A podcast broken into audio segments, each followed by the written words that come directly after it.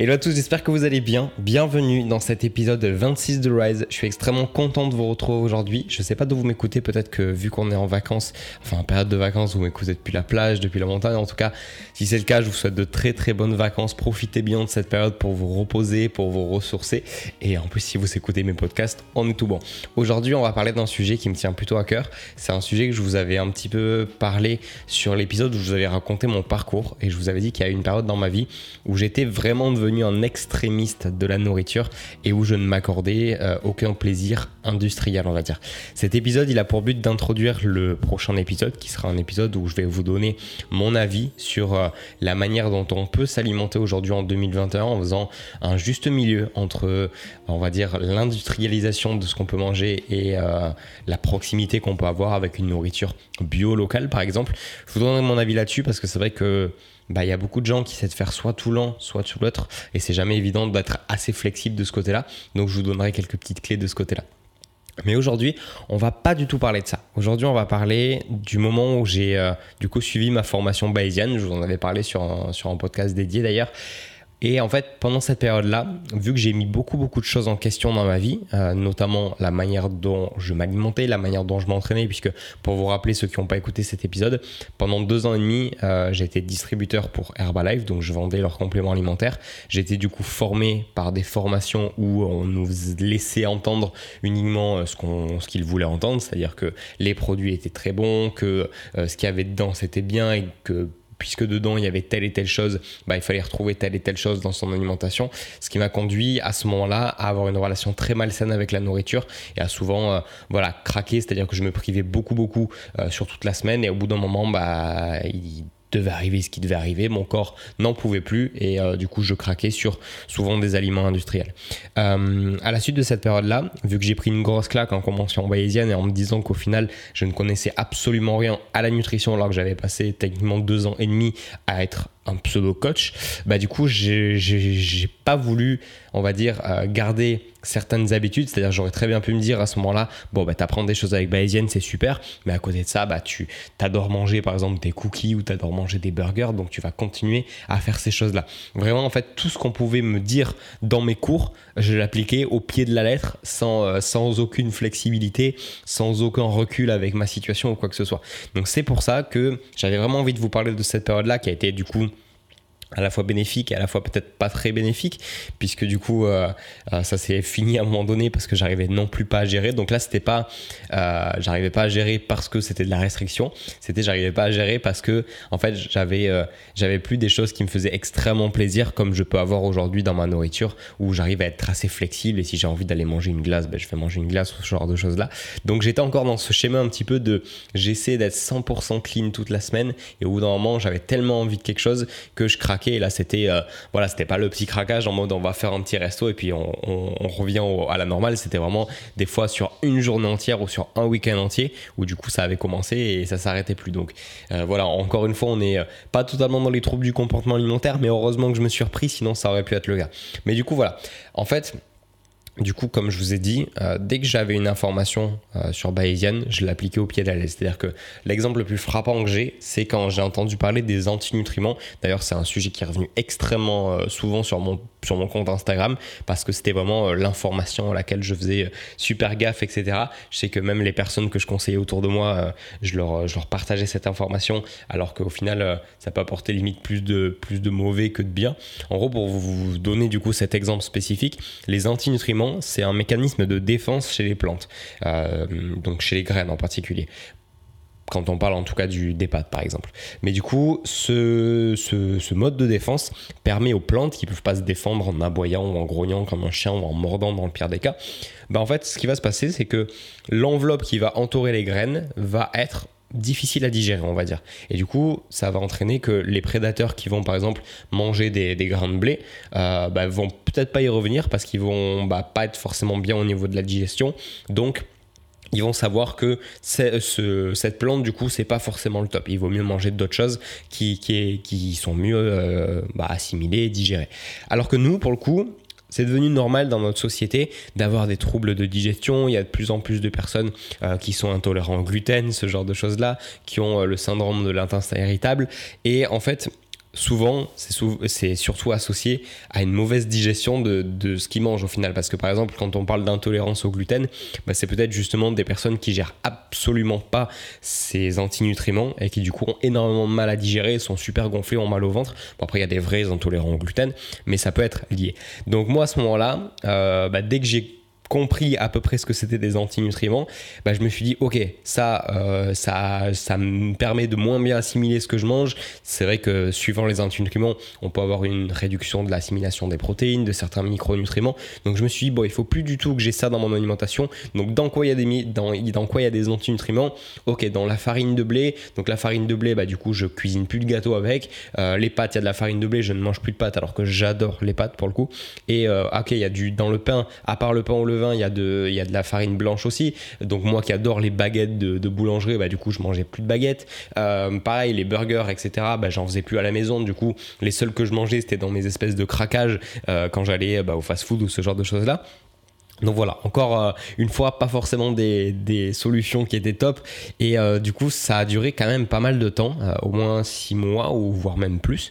Et en fait, du coup, pendant cette période-là, bah, du coup, j'appliquais ça à, tout le monde. C'est-à-dire que dès qu'on me demandait des conseils, bah voilà, c'était bah, il faut manger le plus local, le plus bio possible, le moins se transformer, éviter les antinutriments. Je le mettais vraiment au même stade que limite contrôler son apport calorique sur la journée. Alors qu'avec du recul, effectivement, ça peut être intéressant de faire attention aux antinutriments, surtout par exemple si on est végétarien ou vegan. Là, à ce moment-là, ça peut être vraiment intéressant, euh, pas d'avoir cette obsession, mais on va dire d'y faire plus attention. Par contre, pour une personne qui mange de tout, qui a euh, assez de nutriments dans des protéines animales, ce genre de choses-là, si jamais ça pose pas énormément de problèmes de digestion. C'est-à-dire que si vous arrivez à manger des pâtes sans euh, avoir mal au ventre, être constipé pendant des jours, ce genre de choses-là, il n'y a absolument pas de souci. Et c'est mon cas aujourd'hui. Je mange des pâtes très souvent parce que c'est un de mes plats préférés. Donc c'est extrêmement intéressant de pouvoir avoir quelque chose qu'on adore et qui est plutôt sain parce qu'on peut faire vraiment une assiette de pâtes avec des légumes, avec une bonne source de protéines et, euh, du coup pouvoir, euh, pouvoir suivre une alimentation qui est plus saine que ce que je faisais avant au final quand j'essayais de tout contrôler comme ce que je viens vous expliquer. Donc voilà, c'est le retour que j'ai pu avoir par rapport à, cette période-là où vraiment j'étais un extrémiste de tout. Euh, j'ai d'autres exemples à vous donner, notamment euh, le, celui qui me vient maintenant, c'est au niveau de l'hydratation. Bon, je fais un petit peu encore la guéguerre à l'hydratation par rapport à ça, mais plus autant qu'avant, je, laisse un petit peu faire les gens comme ils veulent à ce, niveau-là. Juste, je me permets de conseiller quand, euh, quand on me demande mon avis. au niveau de l'hydratation, sachez que le corps, vu qu'il est composé en majorité d'eau, n'aura jamais ou très très rarement ou dans des cas vraiment particuliers du style les jeunes enfants ou les personnes âgées, il aura absolument aucun mal à gérer son hydratation et à vous faire savoir quand il est nécessaire de boire. Alors que moi par exemple, c'est une information qu'on m'a donnée quand j'étais chez Herbalife par exemple, qu'il fallait absolument boire un litre d'eau pour 30 kg de poids de corps. C'était la référence. Donc pour une personne comme moi qui pèse euh, en ce moment 73 kg, vous le savez que je suis en pleine période de perte de poids. Ça, d'ailleurs, si jamais vous voulez un petit peu plus suivre euh, cette période-là, je vous en ai, parlé dans mon dernier podcast. Je vous fais euh, des récaps très régulièrement sur mon compte Instagram, donc n'hésitez pas à regarder mes stories pendant toute cette période parce que c'est plutôt intéressant.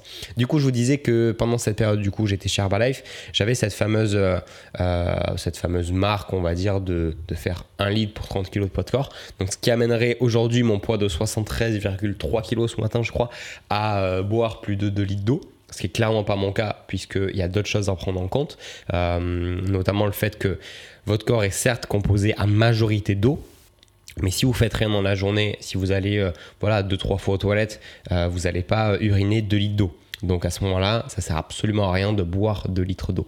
Là où ça va être intéressant, c'est si vraiment il fait super chaud, que vous transpirez, euh, que vous faites du sport, etc. là, forcément, ça peut arriver, même pour des personnes qui ont, un travail manuel, de boire beaucoup plus. Mais là, à ce moment-là, en fait, il faut juste comprendre la chose de la manière suivante. C'est pas un certain nombre d'eau qu'il faut boire par rapport au poids de corps ou quoi que ce soit.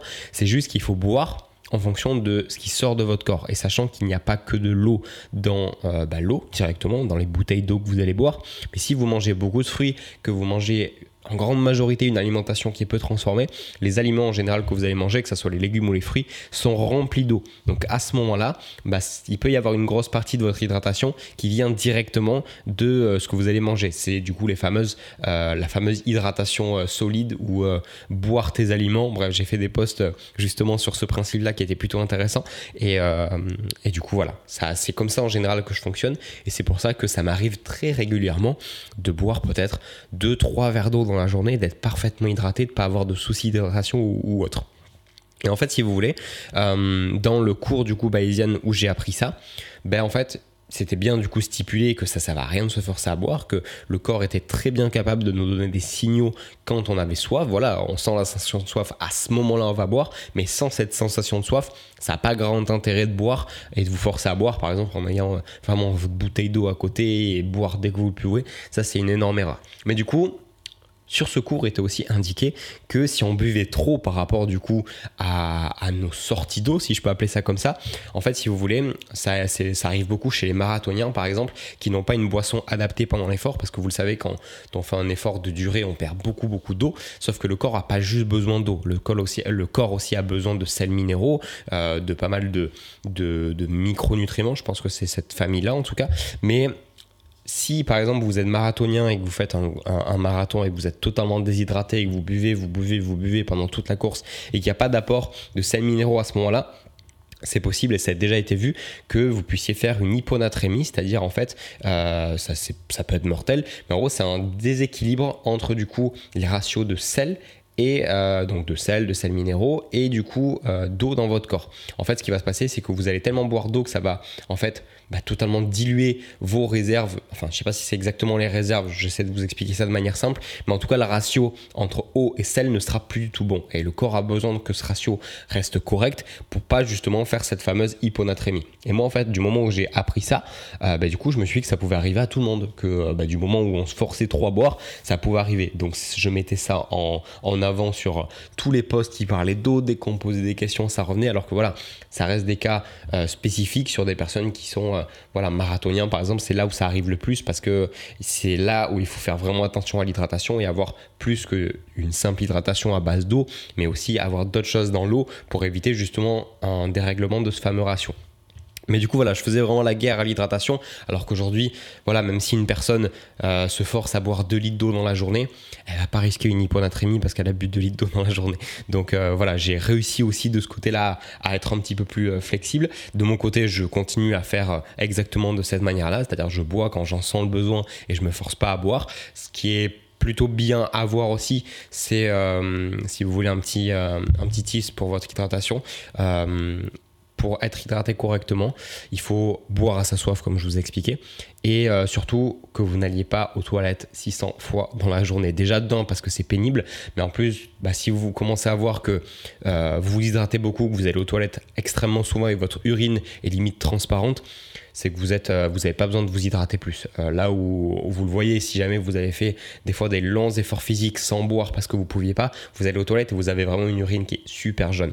Et en fait, on peut voir en fonction de, la couleur de l'urine la manière dont on est hydraté. Donc si vous avez une urine qui est super claire, ça veut dire sûrement que vous poussez un petit peu trop souvent au niveau de l'hydratation et que euh, bah, du coup vous êtes en permanence aux toilettes. Donc c'est pas forcément quelque chose qui est agréable. Donc je vous conseillerais, voilà, si vous pouvez y aller, euh, je sais pas, 3-5 fois dans la journée, moi c'est à peu près ce que je fais, euh, ça, sera, ça sera nickel. Donc voilà pour le petit, euh, pour le petit aparté sur l'hydratation. J'espère au moins que les informations que j'ai pu vous donner vous auront été utiles. Mais du coup, voilà, je faisais en fait à chaque fois, pour chaque nouvelle notion que j'apprenais, une fixette. Et cette fixette-là, bah, je la portais sur mon, sur mon alimentation. Donc certes, à ce moment-là, je devais vraiment avoir une alimentation qui était ultra clean. Après, comme je vous ai dit, c'était ultra clean la semaine, mais il y avait un moment où euh, je disais stop et du coup, ça pouvait euh, durer plus que le temps d'un repas. Et du coup, à ce moment-là, bah, du coup, ça pouvait durer un week-end. Et là, les antinutriments, j'en avais plus rien à faire.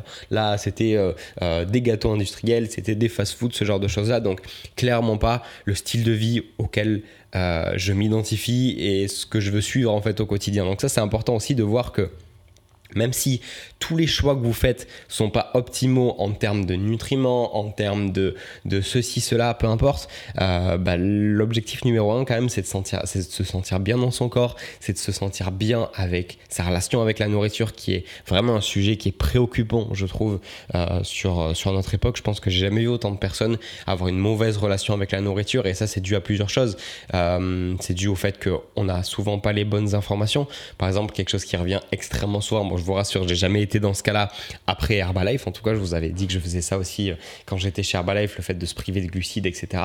Mais euh, bah, voilà, vu que Bayesian, quand même, ça reste une formation extrêmement sérieuse, on met justement en garde contre le danger de se priver des glucides. Donc de mon côté, il n'y avait pas de souci là-dessus. Mais il y a tellement de désinformation aujourd'hui, que ce soit sur les réseaux sociaux et sans parler des réseaux sociaux, combien de personnes euh, qui étaient, bah voilà, médecins, diététiciens, nutritionnistes, on voit passer dans des émissions télé bidons qui nous donnent des conseils qui sont clairement quand je vois une personne qui a fait tant d'années d'études et qui dit à une personne de pas manger de glucides le soir parce que ça fait grossir, j'ai envie de me frapper la tête contre un mur littéralement. Et ça, malheureusement, ça, ça amène à de plus en plus de d'incohérence parce que quand il euh, y a euh, euh, Jean-Michel, bon bref, je vais pas, je vais pas inventer un prénom, ça sert à rien, mais quand il y a telle personne à la télé qui tient ce discours et que moi, petit Instagrammeur que voilà, qui, a même pas, qui a juste une certification en soi, même si Bon, après, ça c'est mon avis, mais je trouve que de plus en plus on va dans ce sens-là où on, se rend compte vraiment que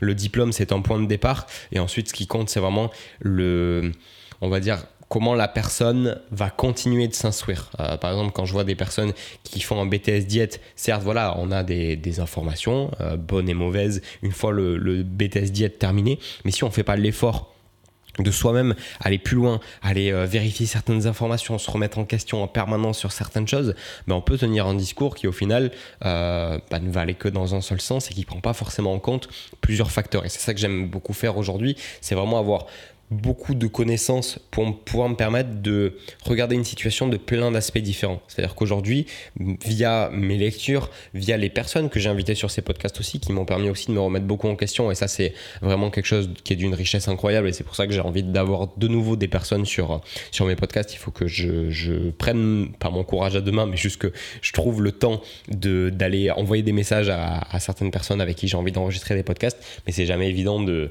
de, de sélectionner ces personnes-là y a énormément de personnes que je suis mais qui me suivent pas en retour et à, où c'est toujours un petit peu compliqué de proposer, mais ça vaut quand même le coup d'essayer. C'est des choses que je vais faire. Alors j'étais en train de dire quoi? Ouais, je parlais des connaissances. Mais voilà, par exemple, euh, sur ma perte de poids à l'heure actuelle, on va parler un petit peu de ça parce que voilà, on, y est actuellement et euh, c'est vrai que c'est intéressant. Pendant euh, bah, ça fait. Euh, j'ai commencé mon activité en septembre 2019, donc depuis septembre 2019, je suis coach, donc ça va bientôt faire deux ans. Et, euh, et clairement, sur ma première année, on va dire, j'étais euh, obnubilé par le fait qu'une perte de poids devait être lente, devait se faire dans toutes les règles du respect du métabolisme, etc., sans au final prendre en compte bah, la personne que j'avais en face. C'est-à-dire que si j'avais en face une personne qui euh, ne supportait pas, par exemple, d'être en déficit pendant longtemps, qui ne supportait pas euh, de, voir le poids sur la balance baisser trop lentement, ou même une personne euh, qui a une intolérance aux glucides, alors que, voilà, dans une approche métabolique, on met vraiment les glucides en avant, donc forcément, bah, il faut adapter un régime spécial à cette personne-là, parce que forcément, si on lui met énormément de glucides, ça va pas le faire. Donc voilà, il y avait plusieurs choses où euh, j'essayais peut-être d'être trop générique parce que j'étais sûr de mes informations et que je m'étais pas forcément trop remis en question à ce moment-là. Et en fait, aujourd'hui, euh, bah, on peut le voir rien que sur ma propre transformation. C'est-à-dire qu'il y a un an, jamais je me serais lancé dans une transformation de 30 jours parce que j'aurais été persuadé qu'en 30 jours, c'était impossible d'avoir des résultats, que c'était pas bon pour le métabolisme. Bon, certes, on n'a pas des résultats incroyables en 30 jours, faut pas, faut pas se leurrer. Et c'est pas forcément bon pour le métabolisme d'avoir des diètes qui soient trop restrictives ou ce genre de choses-là. Mais par contre, euh, on peut ajouter à cette, euh, à cette vision de se dire c'est pas bon pour le métabolisme, c'est pas bon de faire ci, c'est pas bon de faire ça voir les choses d'une autre manière. C'est-à-dire que, ok, certes, c'est pas forcément optimal pour le corps, le corps ne va pas forcément bien réagir. Par contre, on est sur une courte période de 30 jours. Donc, est-ce que au niveau du corps humain, c'est mieux de faire un déficit plus agressif pendant 30 jours ou faire un, déficit moins agressif pendant 3 mois? Qu'est-ce qui est le mieux pour le corps? Est-ce que c'est mieux une longue période plus tranquille, mais on est quand même en déficit, donc le corps est entre guillemets en souffrance? Ou est-ce que c'est mieux une courte période où le corps vraiment va souffrir beaucoup plus, mais après ça va être terminé? Et ça, encore une fois, ça dépend beaucoup des gens. Donc c'est pour ça il faut tester en fonction des gens, et il n'y a pas de science exacte qui correspond à tout le monde. Et ça c'est super important parce que de mon côté, là ça fait une semaine du coup, j'ai commencé mardi dernier, là on est de nouveau mardi au moment où j'enregistre ce podcast, et pour l'instant ça va plutôt bien. Certes, euh, vu que mon niveau de masse grasse commence à descendre, ben, mes hormones de satiété descendent aussi, donc je commence à avoir vraiment la faim qui commence à arriver. J'ai aussi, enfin, je ressens aussi le manque de manger de la nourriture plus industrielle parce que voilà, le défi aussi, ça a été, il certes de m'accorder des petits plaisirs journaliers. En ce moment, euh, j'ai ma maman qui m'a ramené des cookies qui sont juste excellents et je me bats avec moi-même pour en manger un voire deux par jour et pas exploser la boîte. Donc pour l'instant, ça tient. Mais je suis tellement motivé et je me suis tellement engagé auprès de vous que ça m'aide énormément. D'ailleurs, petite, euh, je vais de digression en digression, c'est pas possible, mais petite, euh, petit aparté par rapport à ça si jamais vous voulez réaliser un défi, que ce soit de la perte de poids, enfin quand je dis défi, c'est vraiment euh, voilà une transformation physique. Moi j'aime bien voir ça sous forme de challenge parce que c'est plus motivant je trouve. Mais n'hésitez pas à vous engager auprès de, je sais pas, de proches, de si vous avez une petite communauté sur Instagram, de faire ça parce que vous imaginez même pas comment là en, en une semaine de manger 100% bien, ça m'était pas arrivé depuis longtemps parce qu'il y a souvent, voilà, je, me dis, bon, voilà, là, je vais faire peut-être une semaine un petit peu plus attention que d'habitude, mais souvent, je me dis, bon, euh, là, j'ai vraiment trop envie et, je craque. Par exemple, hier, il n'y aurait pas eu ma transformation et cette annonce qui a été faite un petit peu partout, je vous le dis honnêtement, euh, j'aurais craqué parce que j'avais vraiment trop, trop, trop envie de manger à l'extérieur. Mais du coup, je ne l'ai pas fait parce que j'étais engagé auprès de vous et je me suis dit que. je me suis dit que si jamais je craquais, bah, j'allais dans bah, me décevoir moi parce que c'était pas forcément ce que je voulais et surtout vous décevoir à vous parce que je vous en ai parlé sur un podcast, je vous en ai parlé sur Instagram, je vous en ai parlé sur YouTube et voilà, j'avais tout ça en tête et je me suis dit que c'était impossible que je ne respecte pas mes engagements. Donc je vous conseille vraiment quand vous avez voilà quelque chose qui vous tient à cœur, que vous voulez vraiment réaliser quelque chose et que vous voulez pas vous trouver d'excuses, de vous engager auprès de personnes de votre entourage et pas Je suis désolé, on est euh, mardi matin, j'enregistre toujours mes podcasts le matin et vu que voilà, je, je me suis réveillé il n'y a pas très longtemps, bah voilà, j'ai un peu la voix du matin encore et euh, un petit peu la voix enrouée, mais c'est mieux que la semaine dernière quand même. Si jamais, euh, si jamais j'ai besoin, je ferai une petite pause juste pour aller m'hydrater un petit peu. Mais je crois que c'est euh, c'est du coup mon pote Quentin Randis qui disait ça sur un, sur un de ses épisodes ou, peut-être Elio ou Eric Flag, je sais pas. En tout cas, c'est trois personnes que je vous recommande d'aller écouter si jamais vous, vous recherchez des podcasts de qualité. J'adore écouter leurs podcasts. Donc j'écoute les trois principalement et du coup, je sais plus trop euh, qui a dit quoi.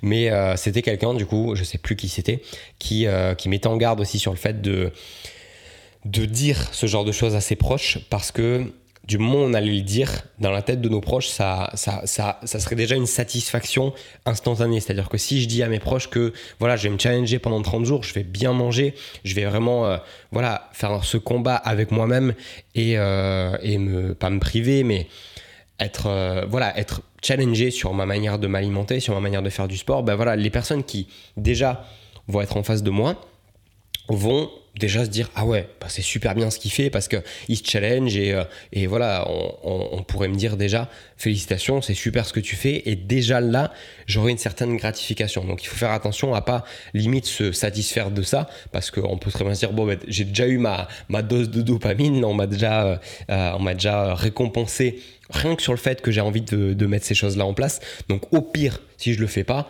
bon, on me dira rien et de toute façon j'aurais déjà été, euh, euh, félicité avant même d'avoir fait quoi que ce soit. Donc c'est là qu'il faut faire attention. Mais après voilà, du moment où on s'engage et on s'engage à, faire quelque chose, à faire cette transformation physique, je trouve que ça peut être puissant de, le dire et de s'engager. Par exemple comme moi à faire une vidéo dans 30 jours où je vous montre clairement les résultats parce que là sur la vidéo du coup dite de la vidéo avant, bah, je vous ai clairement pas montré les photos parce que j'en suis pas fier, même si euh, je suis pas gras, en surpoids, obèse, je suis pas satisfait du physique que j'avais à ce moment-là, donc j'ai pas eu envie de mettre les photos sur la, sur la vidéo. Par contre, bah, dans un mois, quand je serai bien, quand je serai satisfait, à ce moment-là, j'aurai aucun mal à vous montrer ces photos et à mettre ma toute nouvelle photo où je me sentirai super bien juste à côté. Donc euh, c'est aussi une question de point de vue. Mais voilà, petite euh, parenthèse par rapport à l'engagement qui peut être super puissant et qu'il faut utiliser de la bonne manière. Mais du coup, je reviens un petit peu sur ce que je vous disais, sur justement la manière de voir les choses en fonction du contexte. Je vous disais au final que peut-être que chez moi, un mois à, me, à avoir une... Euh, comment dire un mois au final à avoir un apport calorique qui va être beaucoup plus, plus drastique que trois mois où ça allait être tranquille et, et, où ça allait prendre plus de temps, ça sera peut-être mieux pour moi parce qu'au final, si on fait peut-être, on va dire, allez, je vais faire des petits calculs, on va sortir la calculatrice. Si je fais, tac, si je fais par exemple aujourd'hui, j'ai un déficit calorique de 800 calories par jour en moyenne. Donc ça fait 800 calories que je suis du coup pendant 30 jours. Ça me fait un déficit de 24 000 calories. Si maintenant pendant 3 mois, je fais exactement la même chose, mais du coup que chaque jour pendant un mois, euh, pendant 3 mois, j'ai du coup un déficit de 300 calories ça va faire donc, bah, ça va faire à peu près la même chose au final. On va faire 250, histoire vraiment de peut-être retomber sur les mêmes choses. Donc on va dire que cette fois-ci, du coup, on a un déficit calorique de 250 calories pendant 90 jours. On arrive du coup à 22 500, on va arrondir un petit peu, on va dire qu'on a un déficit calorique de 200 à 300 par jour et qu'au final, sur les 3 mois, ça fait 24 000 calories de déficit. Au final, on a exactement les mêmes données sur de mon côté, un mois à 800 calories de déficit par jour ou trois mois à environ 300 calories de déficit par jour. Donc au final, bah, c'est la même chose. Donc je peux très bien, euh, en fait, je peux très bien assimiler ça à, ok, je fais du coup cette grosse perte de poids pendant 30 jours et après du coup, je me mets en maintien pendant deux mois. Ça sera exactement la même chose que si j'avais fait un gros déficit pendant trois mois. Puisque au final, si je me mets en maintien ensuite, je serai toujours à 24 000 de déficit sur du coup trois mois. Puisque si je fais deux mois en maintien, bah, j'aurai pas de surplus ni de déficit. Donc à ce moment-là, si je fais du coup la moyenne sur les, euh, sur les trois mois, ça fera du coup 24 000 calories comme ce que je vous ai expliqué tout à l'heure. Donc ça voilà, c'est une, vision des choses différentes que j'aurais pas du tout eu euh, bah, du coup il y a juste un an en arrière et qui euh, peut être beaucoup mieux pour certains cas de figure. Donc bien sûr, c'est euh, c'est à prendre en fonction du contexte et de la personne. Moi, je sais que je peux me permettre d'avoir un déficit de 800, même un petit peu plus suivant les jours, parce que déjà de base, bah, je m'entraîne, j'ai quand même de la masse musculaire, donc ça m'amène seulement en, bah, en, ayant un déficit de 800 calories à avoir 1500 calories par jour. Donc ça reste raisonnable pour la plupart des gens. C'est-à-dire que si euh, vous avez un maintien à 1500 et que vous voulez faire 800, euh, clairement là c'est pas judicieux parce que vous allez manger très très peu. Et là à ce moment-là, vous pouvez avoir des dommages sur le métabolisme qui peuvent arriver très très vite et forcément du coup euh, que votre perte de poids ne fonctionne absolument pas. Donc voilà, c'était la petite parenthèse juste pour vous parler de, des choses que j'ai remis en question et je vous encourage à faire de même, peu importe votre, euh, domaine d'expertise, que vous soyez euh, euh, entrepreneur dans la communication ou coach comme moi ou peu importe, tous les, secteurs, tous les métiers, toujours être dans la remise en question et chercher à faire mieux, améliorer vos connaissances et c'est exactement ce que je fais. Au final, on est parti de, ces, euh, de cette dizaine de minutes où je vous parle de, de la remise en question, ce genre de choses-là. On était sur le, la base des diplômes à la base parce que euh, je vous disais que malheureusement, il y avait beaucoup trop de personnes qui étaient diplômées, qui avaient fait X années d'études et qui donnaient des conseils totalement nazes à la télé euh, sur des émissions. Et après, du coup, on peut avoir une certaine incompréhension entre ce que, par exemple, je peux poster sur Instagram ou ce que mes collègues peuvent poster sur Instagram et avec ce qu'on peut avoir à la télé ou même dans des bouquins écrits par des gens qui sont suivis euh, bah, par la plupart des gens qui sont un petit peu la référence en matière de diététique ou autre. Et au final, on peut être à des années-lumière de ce qui peut être bien pour vous en fonction de votre contexte. Donc ça, c'est quelque chose qui est vraiment à prendre. Et pour au final finir cet épisode de podcast, euh, où du coup je vous parle de, mon aventure avec, euh, on va dire, l'extrémiste de la nutrition, je pense que le titre ce sera ça, mais ça a été vraiment ça, ça a été appliquer trop de choses qui n'étaient pas faites pour moi, euh, essayer de faire trop les choses toutes bien, etc. Peut-être que ça pourrait correspondre à, certaines personnes, notamment peut-être à des personnes qui n'ont pas forcément envie de manger à l'extérieur, qui sont euh, peut-être à la campagne, qui ont un potager et qui font vraiment que, que du local, qui euh, peut-être nourrissent eux-mêmes leurs bêtes, qui font leur propre, leur propre viande, etc.